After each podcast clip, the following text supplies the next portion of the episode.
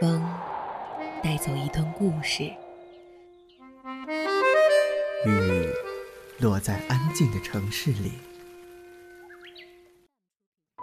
记录最小的时刻，发现最大的温暖。一听与你相伴相随。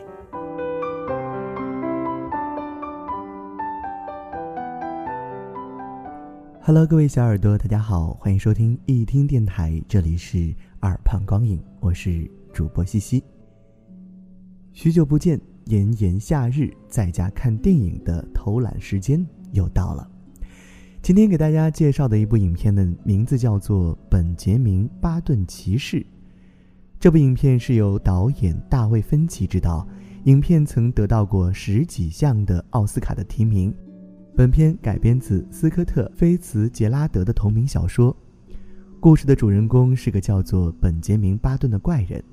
他违反了大自然的规律，竟以老人形象降生人世，之后越活越年轻，倒着生长。其实将本杰明·巴顿骑士说成是《阿甘正传》的魔幻版也不为过。两部作品的编剧都是埃克里罗斯。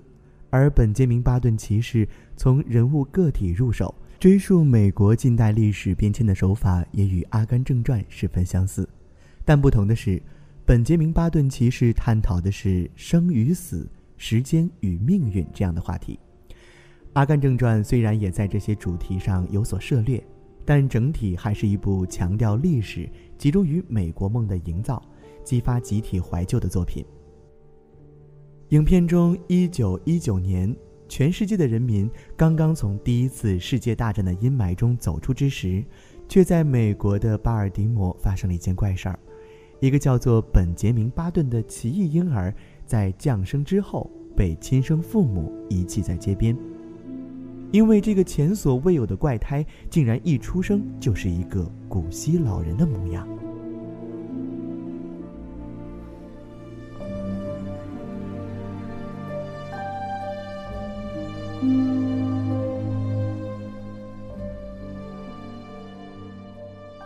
影片的开头就交代了倒着走的火车站的大众，正如暗示本杰明成长的过程也是倒着走的。幸运的是，一位好心的黑人妇女收养了巴顿这个怪异的婴儿，并在随后的岁月里带着他一起生活，教育他成长。尽管本杰明·巴顿老弱的身体和看似即将先于养母辞世的长相，常常让他在同龄的人们中当成被嘲笑的画饼，但养母的不离不弃，时刻给予着他继续生存下去的理由。终于，本杰明迎来了自己在人世上生存的第十一个年头。此时的他看起来也似乎健康年轻一些，但依旧老态龙钟。但巴顿在老人院里遇到了彻底改变他一生的第二个女人。当时还仅仅六岁的小姑娘黛西，她的可爱和纯真彻底征服了老男人巴顿的心，而巴顿同样真诚清澈的心也感动了小黛西，俩人之间的爱慕之心在童年时期开始萌芽。十几年后，第二次世界大战的战火更加猛烈地燃烧着整个世界，动乱局势中，本杰明·巴顿和许多美国人一样。乘坐船从美国来到英国，为反法西斯战争做出贡献。这期间，他遇到了各种各样的人物，遇到了英国贸易公使夫人伊丽莎白·阿伯特，品尝到了第一段人生爱情，参加了真正的战争，见识了战争的惨烈，目睹到了真正的人生悲剧，也体验到了人性最伟大的光辉。二战结束后，本杰明重返美国。此时的他已经全然摆脱了儿时老态的模样，渐渐成长为帅气且魅力十足的中年人，并且命中注定般的在纽约与儿时的梦中情人黛西重逢，而此时的黛西也出落成一位风姿可人、事业成功的漂亮舞者了。两个人经过成熟的交往之后，终于在年龄和外表都完全匹配的情况下，一同度过了幸福美好的几年时光。但是随着时间的继续，本杰明继续年轻英俊，就在所有人都苦于岁月带给他们的衰老之时，本杰明·巴顿却犹如返老还童一般逆行而上，就像这个经历了两次世界大战洗礼过的世界一样，愈发的呈现出青春活力。与此同时，巴顿与爱人的关系也遭遇了种种难以逾越的障碍。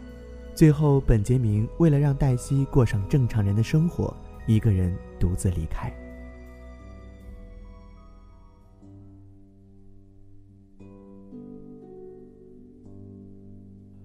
最终落叶归根，年纪越来越大，却变成了少年模样的本杰明，回到了他最初的地方——老人院。